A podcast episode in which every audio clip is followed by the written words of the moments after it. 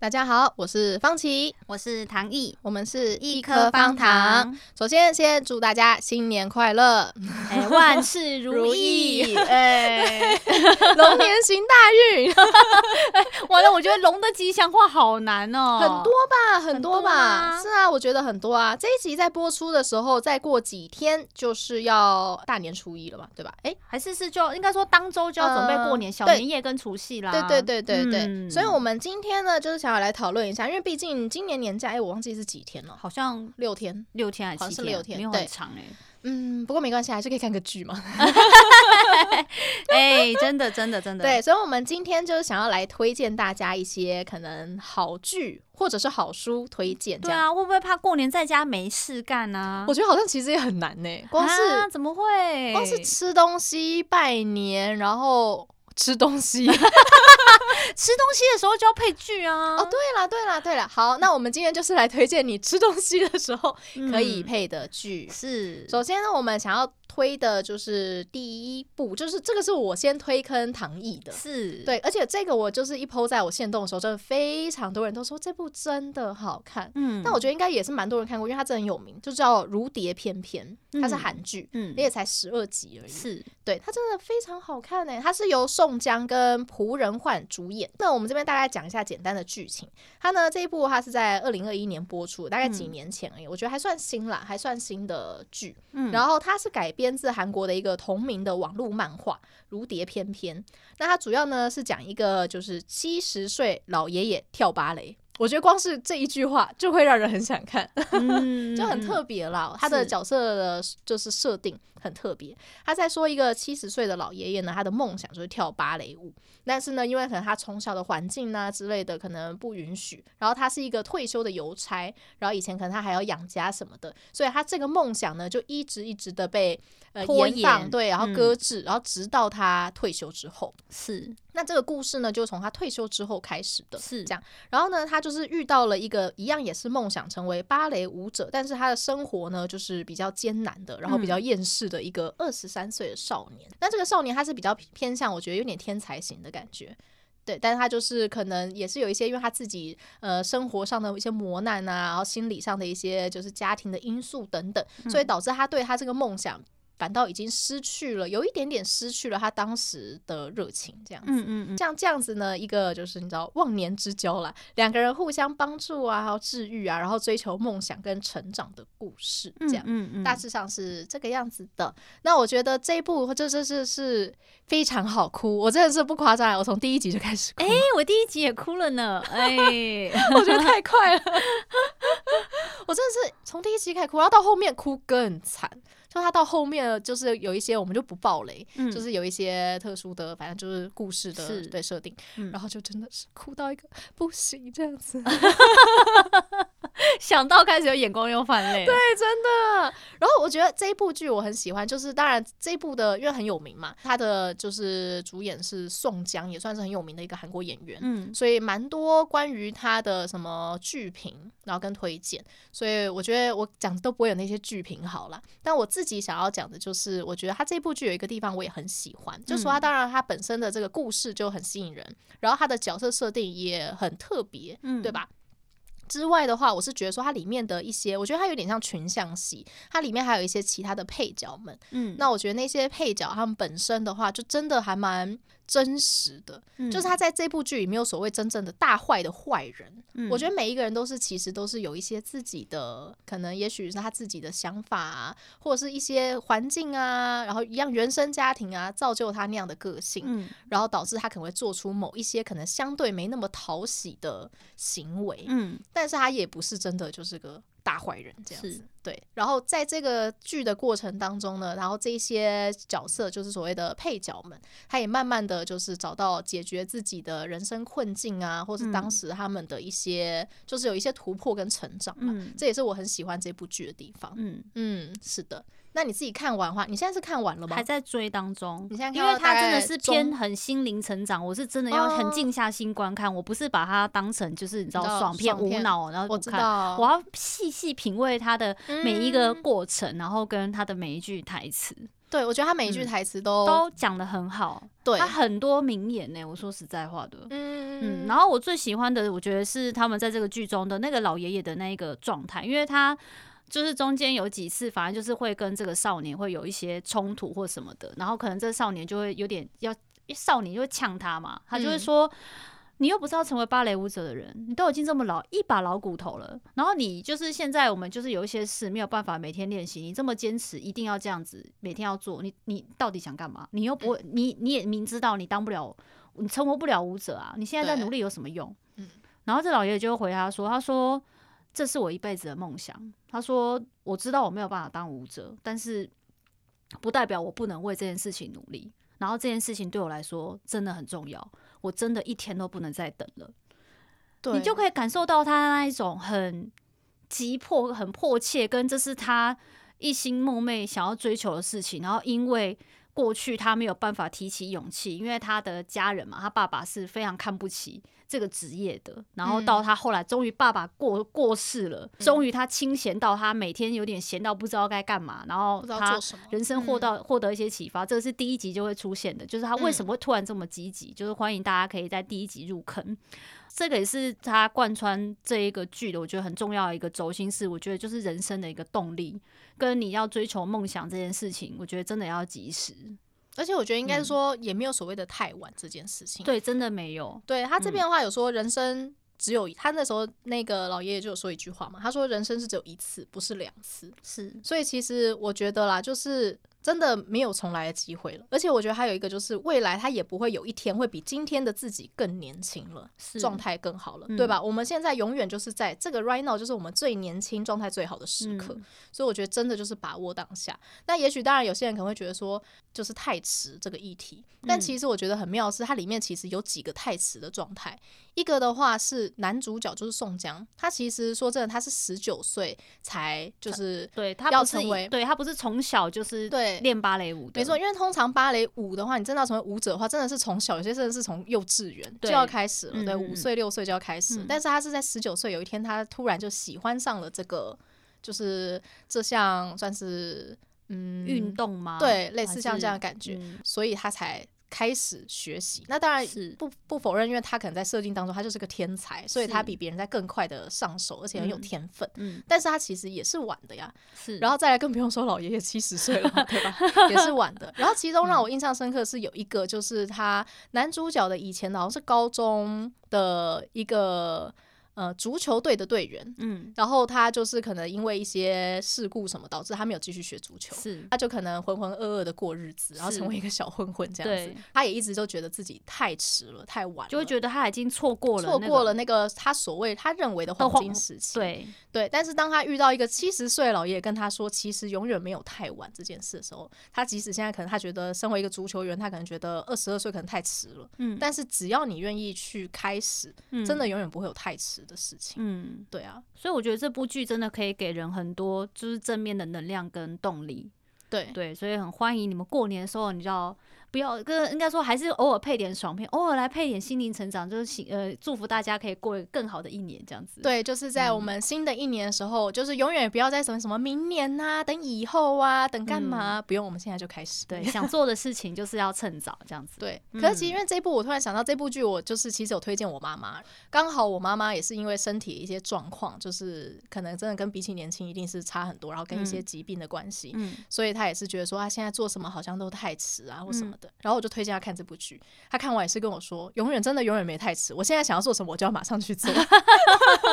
的，我就会跟他说，不论现在你想做什么，想去干嘛，学什么，想见什么人，你现在就马上开始，不要说什么等以后。到底要等多久以后啊？都已经对吧？都已经可能也退休啦，都有时间啦，不就是趁现在赶快开始吗？嗯嗯嗯，对啊，就是这样子。好的。”那推荐完这一部之后，我们下一步就可以来推爽片。哎，对啊，有时候你知道那个 那个心灵成长可能适合一个人的时候看的啊，有时候大家这样团聚在一起吃饭，嗑着瓜子的时候就可以泪流满面。这样的大年初一，不要大年初一大家都泪流满面，对，所以好像也不太好。对 对对。那我们接下来要推的话是算最近的话题剧吧，对不对？现在这个当下，嗯，对，他可能好像因为一上就全部都上了，所以应该也感觉已经过一两个月了。我觉得我不知道，我不知道他的时间点了，但是差不多这一期的，嗯、就是韩剧的《京城怪物》哦，超级好看的，哦，它一样是只有十集而已，但是听说这个十集只是第一季，是。对，然后它在今年二零二四它就会上第二季了，是。对，所以大家可以趁现在一起入坑，可以一起讨论，不要大家说《京城怪物》就想啊，不，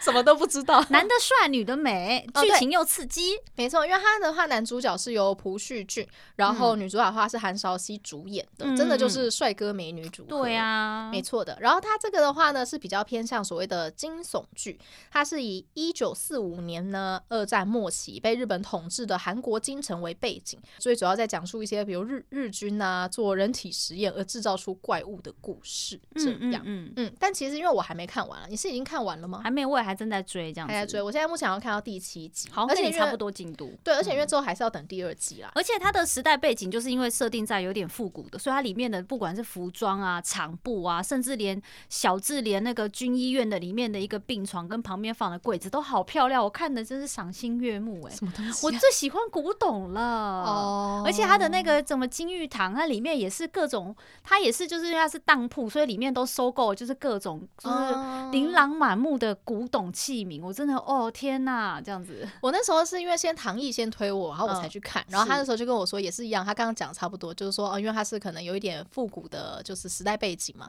所以里面的衣服也都很复古，然后男的帅，女的美，然后穿的那个衣服也都很好看。我就这样抱持了这样的心情，因为我没去查，没去查他到底是什么样剧，我抱持了这样心情去看。然后从第二集开始，男女主角都灰头土脸的，我就想说哪里漂亮哪里帅啊，就是要。你不能这样子，不能永远都看他好。你就是让他前面先帅过，然后下一刻开始就开始磨难，你就觉得说天哪！而且那个女主角真的是正到她灰头土脸都很正，我真的对对，我不相信有人可以。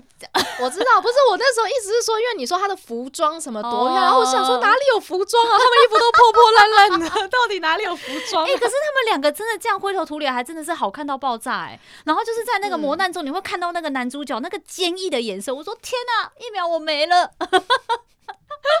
韩国老公最近打算要换人了，要换人了，我要换他。看一部剧就换一个，对，可以救救我吗？这样子好帅哦。好的，反正因为这一部的话，就真的是现在的话题剧嘛，所以我觉得就是，而且它比较偏就是所谓的爽剧，对，那就推荐给喜欢这种惊悚啊、刺激类型的人可以看一下。对，不过这部我觉得也是属于大年属于大家嗑瓜子的时候就哇哇哇，然后血乱喷，这样是不是有一点刺激？耶？就是晚上。吃饱饭啊，嗑瓜子可以看啊，对、嗯，好的，好的，嗯，嗯。好。那接下来的话，因为前面两部都是陆呃都是那个韩剧嘛，那我接下来想要推的比较特别一点是陆剧，而且因为这一部的话，真的我觉得在台湾的讨论度算蛮低的，哦、就是很少有听过身边有人推荐这一部。了解了解，它叫做《问心》，问就是问题的问，嗯、然后心脏的心，嗯，这样。然后这一部的话，我觉得是它一开始出的时候，我就马上去看的原因，不是因为题材或什么的，而是因为它这一部是。柠檬影视出出品的，柠檬影视是大呃中国大陆那边一个就是专门在做就是做制片制片公司啊，嗯，然后我觉得他们都算是蛮品质保证，像他们上一部做的，我觉得一定很多人听过，就是三十而已。这一部剧，算当时在台湾算蛮红的一部。他们这一次新推出的这一部《问心》的话，它总共三十八集，非常长。我觉得陆剧都很长。嗯，对对对。然后它最主要的角色有三个，都是心脏科的医生。那他们的背景啊、个性啊、职场理念都完全不一样，所以主要就是在讲他们在救治病人啊，跟职场中逐渐磨合，然后最后成为人生伙伴的故事。嗯，比较偏向职场剧啦，就是关于情爱的部分比较少。这样子，嗯嗯，但我觉得真的看了之后会有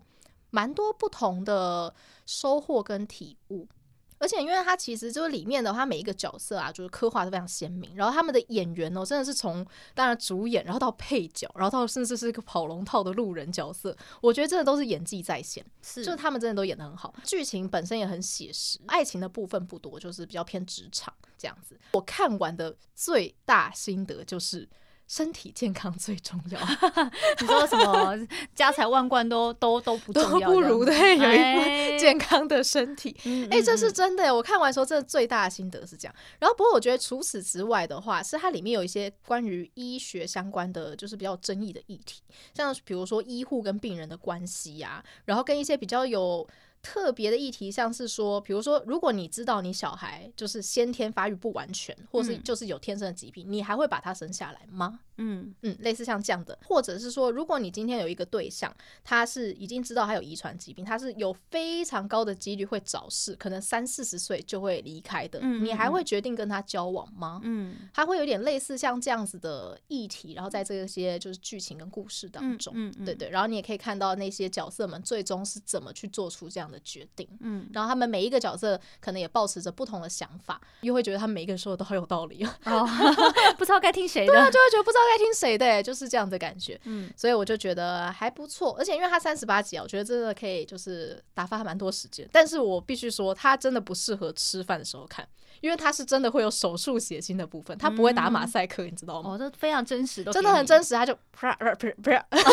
就各种音效资源、音效资源，之类的。对，所以我就觉得，而且因为我那时候一开始的时候，我就是因为我就说我是因为看那个那个影视出品的，我就直接点进去看了。又是一个不看简介的人哦，喜欢直接。所以我饭都准备好的时候，第一幕就给我，你知道，啪，我就觉得哇塞，瞬间吃不下饭。对，但我觉得真的还不错啦，就是推荐大家可以看看。嗯，嗯，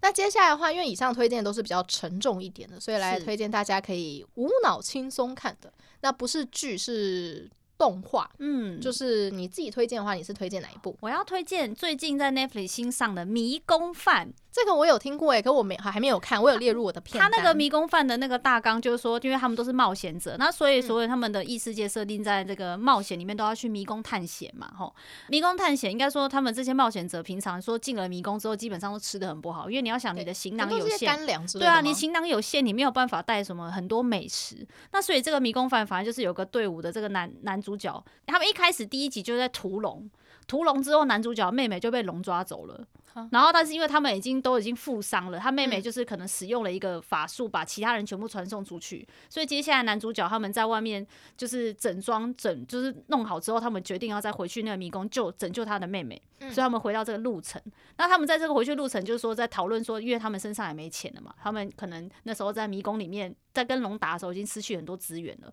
没什么钱了。那所以他们讨论说我们要怎么吃饭啊？啊，没有钱啊，好真实的哦，对，很真实的议题哦，这跟人生一样辛苦。然后这时候男主角突然说：“我想到一个办法，不然我们就开始决定要，就是我们决定想要怎么吃魔物好了。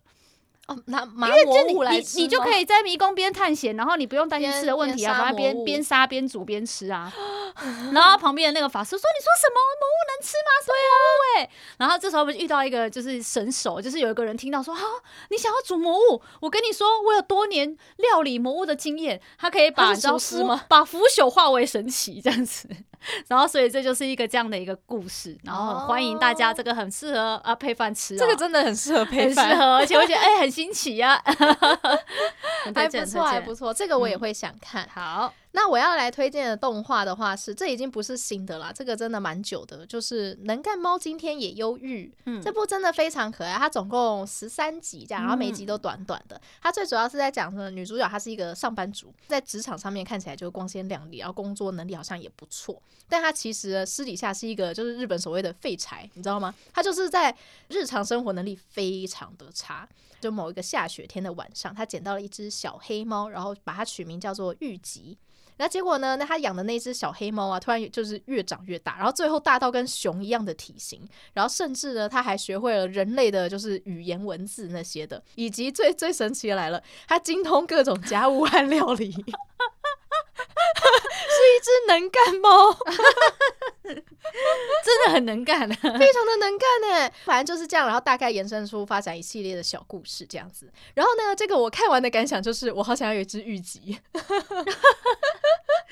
因为我家是真的刚好养一只黑猫，你知道吗？然后我就是想说，应该要从小训练它煮饭才对，从小训练它做家务，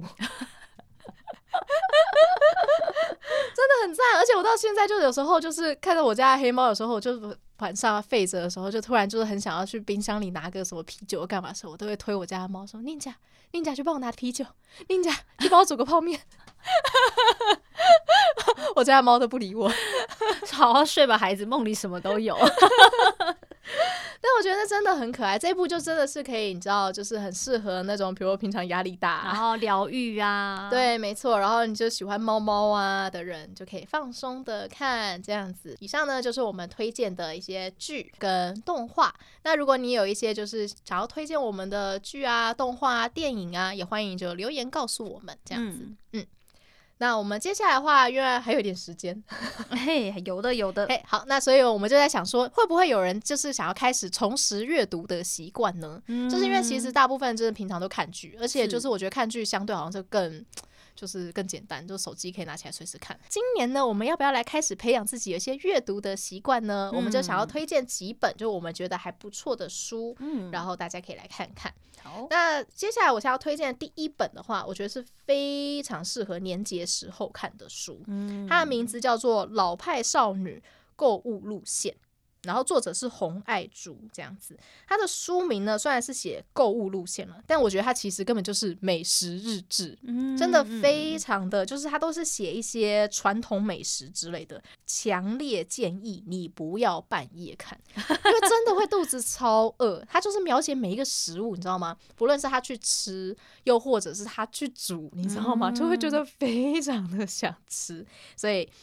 会看得很饿这样子，然后它内容都是一些传统饮食啊，所以你看了之后就会很想吃面啊、卤肉啊、粽子之类的。嗯嗯嗯，它的就是用字很漂亮，它的叙事也非常的有画面感，所以我觉得如果你是刚好也想要就是看看这种类似散文之类的，也很推荐看这本书。嗯嗯嗯嗯嗯。然后另外，其实我还有特别想提到的是，我觉得它的封面设计的我蛮喜欢的，嗯嗯，因为他这个作者他其实本身还是一个平面设计师，应该说他本业是平面设计师，跑来写作才对，这才是天哪，就斜杠哎，对对，这个真的很厉害。然后他所以他自己的封面就是他自己设计，是，然后他的形象啊，就是视觉形象就非常符合老派这个书名，因为他那个时候我其实有就是大概听一些关于他的呃类似访谈之类的，他当时就有提到说他连那个。上面这个老派少女购物路线这几个字，它其实是用之前有一个叫什么铜版印刷吗？就是那种你知道一个字一个字的那个，它的这个字的部分，它就是用那个字体，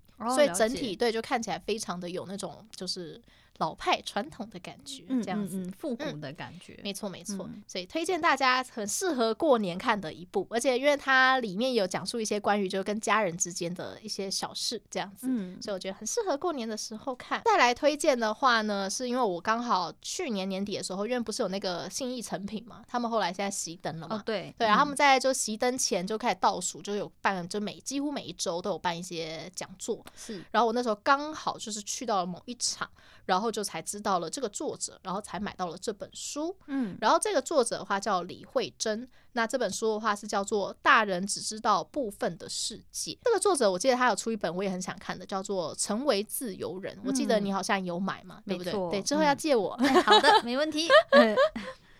那这本的话呢，我觉得就是它真的是除了从封面设计到内页的设计，我都非常的喜欢，而且它的内文的排版啊，还有它的装订方式本身都会让你的阅读起来，我觉得是很舒服的，嗯，就真的是一下子就可以读完的书这样子，嗯嗯。然后这本书我觉得其实我非常想要推荐给学生。就是所谓年轻人呐、啊，其实，嗯嗯嗯，就是我觉得，如果你是对未来有一些彷徨的学生的话，其实蛮适合看这本书的。我觉得可以少掉很多焦虑，这样子，嗯，因为它其实里面讲的很多关于就是你可能对于自己到底未来，比如说到底要做什么，或者是你现在比如说有些科系的话，你学的科系。是真的是跟你未来会有相符的吗？会会赚钱的吗？有帮助的吗？之类的，可能会有一些人会有这样的迷惘。我觉得非常适合推荐去，就是看这本书这样子。嗯、再来的话，这本书它的最后其实还有那个作者的推荐书单，所以就变成说，你除了看完这本书，你还可以延伸下去看作者给的推荐书单，再去延伸看其他书。嗯嗯嗯，我觉得如果你是想要养成一个阅读的习惯的话，可以从这本书当做第一本开始。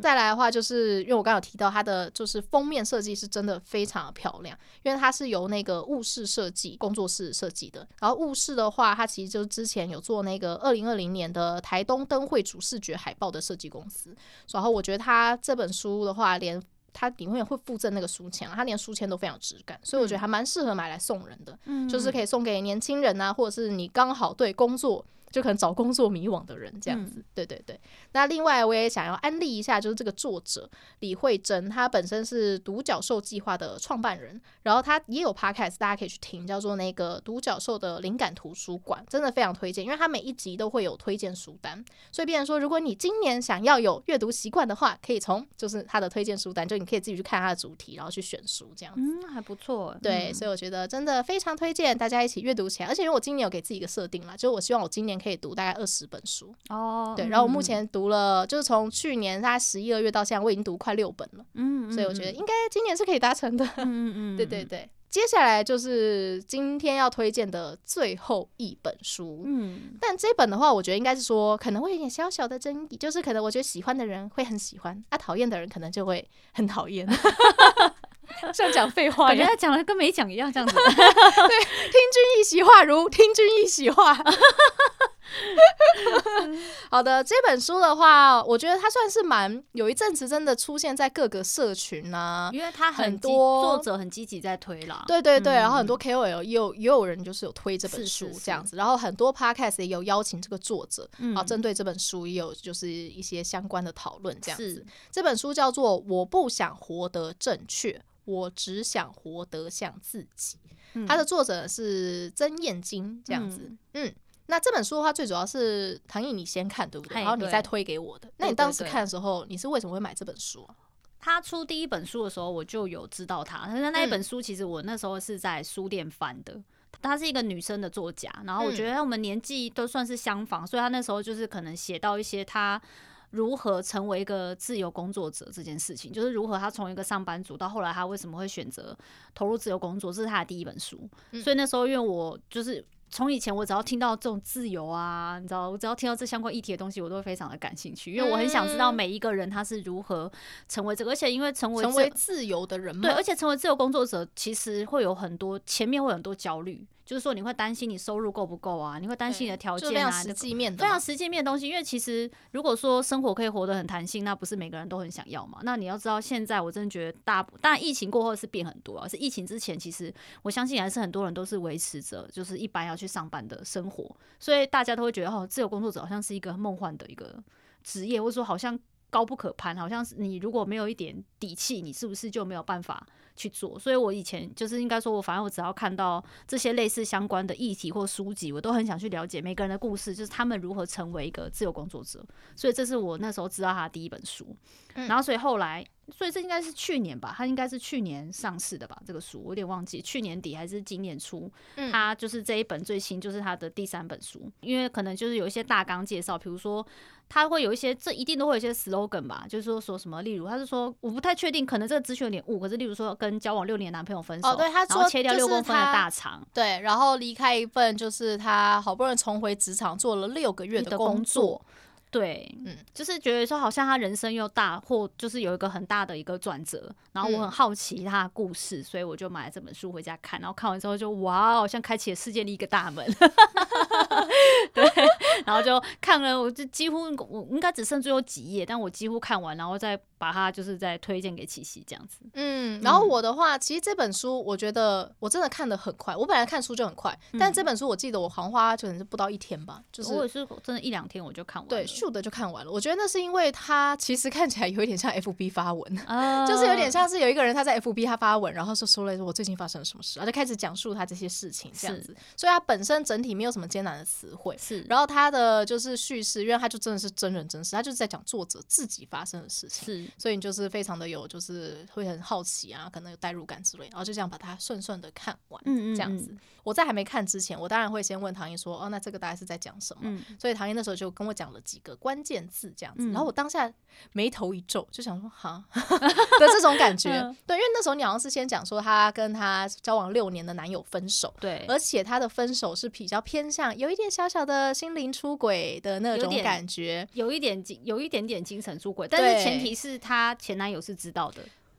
对，讲是这样说没有错，但是就是其实当下听到说哈这样子的感觉，对，然后我就抱持这样心情去看完了这本书，这样子，然后我也终于理解说为什么会有人说喜欢的很喜欢，讨厌的人很讨厌，因为真的时候我就好像有说到说，就是除了很多人推荐这本书之外，还有一个。呃，好像是 YouTuber 还是 Podcaster，就是说书人了，专门开了一集骂他，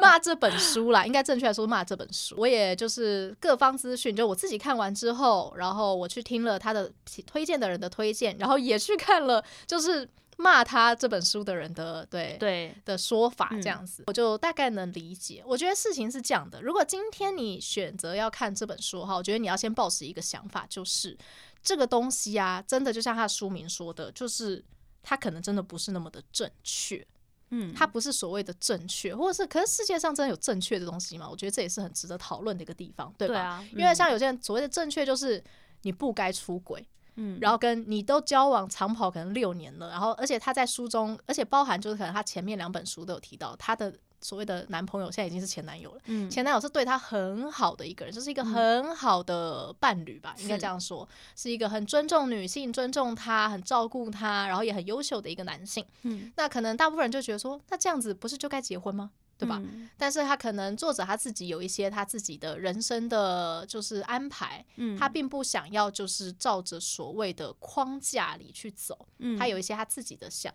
法，嗯，对，所以就可能不会是大家认为的正确，嗯，然后它里面还有包含就是一些比较我不知道该用什么形容词去讲，比如就是其实就是类似约三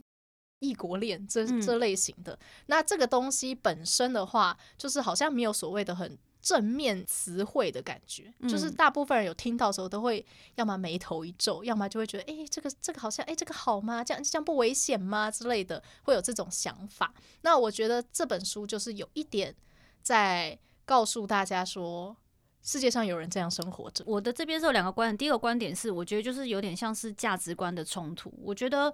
他写出了有点，他知道说可能这这个这件事情或这个价值观，普遍有很多人是不能接受。可是他写他写出来，嗯，那我觉得这其实也是在挑战大家的价值观，或者说挑战很多人他有想过或做过，但是他不敢诉说的事情，嗯，对。然后所以第二个事情就是他把这些东西，无论这个是美丽的、丑陋的，或是说内心深藏已久的，然后他愿意这样自我揭露，我真的觉得其实，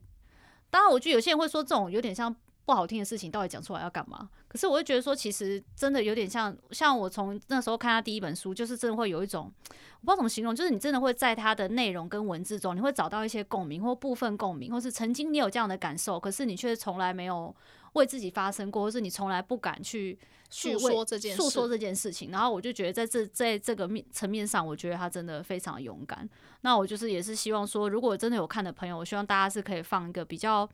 宽、比较弹性、比较开放的角度去看待他分享这些东西，因为我觉得再怎么样，这也是他的人生，这是他的价值观。我们就算不认同，或者说我们看了，我们认同，就说我们能接受，不代表我们一定都要做。所以我觉得，就希望大家就是说，抱着一个开放的心态去看，我觉得会更好啦。就是不要用一个所谓的呃是非对错去看待这件事情，我觉得会比较开心一点。对，而且因为我觉得就是。其实真的没有所谓的真的完全的非黑即白啊，是有时候啊，多看一些像这样类型的书，呃，也不是说多看了，就是看，好像你差点要说多做一点，不是不是多看一点，对，就是可能你去看看不同的人生活方式，是你去看看不同的人生活方式、做事情的方式，或是甚至他们的经验，就是他面对人生这些课题，他是怎么想，他怎么做选择的，对，嗯。但我的意思是说，你去看，但不代表你要去效仿，又或者是说，哦，对他那样就是对的，因为他是。作者，所以他写的一定是对的。我就是要这样做，我就要马上去约，马上删。不是，而是说你去看了之后，你就会知道说，哦，世界上有一个这样的生活方式。那当不论今天你是真的想做这件事情，又或者你曾经做过这件事情，诸如此类，你至少会知道说这件事情其实并不奇怪啊。嗯，对，嗯、就是可能世界上就是有人这样有自己的生活方式啊，嗯、对吧？每个人的个性就是不一样啊，经历也不一样啊。嗯、那最后当然最后的选择也不一样。而且我觉得还有一个重点是。大家为自己的选择负责，嗯，就是今天不管好，我们做的是对的或错的，或是什么的，或者是可能不受旁人的世俗眼光认为就是好不好的这样子，嗯，但至少你决定去做了，然后你就是为自己的选择负责，嗯，因为其实像是我不确定我有没有曲解那个，就是关于不是说有一个人专门骂他这本书吗？我觉得其实它里面有一个讲到一个重点，我就是有一个想法是说，因为那个骂他人就会说他不会让自己的人生过成这个样子，是他会觉得说我既然有一个这么好的男朋友，我就是应该结婚，是我不会让自己的人生变成这样，我不会去做这种离经叛道的事。嗯，他的想法是这样。那当然，我们尊重他想法，他的想法的确是这样，没有错。然后他也有他自己的人生。但我觉得在此之前的话，是否先试着不批判别人的？就是做法，因为有时候我们要求的，也许那个所谓那个批判的人，他是觉得说我不会把我人生变成这样，因为我会好好的跟我这个认真的跟这个人交往，并且爱情长跑后结为连理，然后我们可能就会成家立业，然后生生孩子，然后买房子之类的。也许这的确啦，是大部分人所谓对美好的爱情的想象。是，可能是对，或者是大部分的一个公式。是，但是有时候我们要求的其实不是那个结果啊，也有可能呢。我们要求的并不是就是我要跟这个人就一定要你知道结婚生孩子买房子嘛，对不对？我有可能想要的是别的东西。嗯，那有些东西也许就是你走这条路就是会没有办法得到，又或者是你必须要走可能比较不一样的路，你才能够得到这样子。就算是他这样，我也尊重他啦。如果说今天他真的能够如愿完成他的梦想。我觉得那是幸福的，说实在话，没错。那只是只是说每个人他追求人生幸福的道路跟方式是是不一样的。我觉得就是就是尊重每一个人的想法。那所以虽然今天他很认真，就是录了一集，但是我觉得他也是他的某个方面的支持者，就是让更多人知道这本书，也算不失为一件美事啦。就是我觉得看任何书啦，都是就算不论这本书人家说什么成品，你知道什么年度畅销嗯也好，或者是。大家可能听都没听过的小作者出的也好，嗯，我觉得就是你不论看任何一本书，其实都还是要有一些自己的思辨能力。这本书也许它真的就是长这样，但是呢，每个人读出来，你可能会获得不一样的体悟，然后跟感悟。那也许有些真的是，我觉得我啥都没得到，那那就当阅读文字吧，这样，对吧？练习阅读能力嘛，是不是？嗯，对啊，所以我觉得这本书比较特别，就是推荐大家，你可以先去书店翻翻看。那或是可能多听听看各方不同的意见，那也有可能问问身边可能同一个同温层的朋友有没有人看过这本书，嗯、然后再去决定说你要不要读这本书嘛，这样子。嗯嗯、对对对。那最后呢，就是我们今天推荐的书之后，我想要用一个来做结尾。嗯、这个结尾的话是刚才我推荐的那一本《大人只知道部分的世界》，它里面讲到的一句话，我觉得很适合当做今天的结尾。他说呢，你所接受的任何观点呢、啊，都只代表部分的世界。你是谁，以及世界是什么模样啊？希望你有勇气去得出自己的解答，不要因为局限而活，或为可要为可能性而活，不要因恐惧而活，要因为好奇心而活。你能看见大人看不见的，这才是年轻的定义。我觉得对，并不是说所谓的年纪十几岁才是年轻，而是说你当你能够去接受不同的观点，因为好奇心去探究。我觉得这才是年轻的定义。那同样的，不论是任何大家推荐的剧也好，推荐的书也好，我也希望大家可以接收不同的观点，然后得出你自己的感想，这样子。嗯，这就是我们今天的内容，希望你们会喜欢。如果有想要推荐的书或剧的话，也请留言给我们，这样子。那最后还是要祝大家新年快乐，龙年行大运，对，龙马精神这样子，龙兄虎弟啊，这是这是祝福吗？鱼跃龙门，对，没错。好，那希望大家有一个快乐的年假哦。嗯，嗯，那我们就明年再见啦，大家拜拜，拜拜。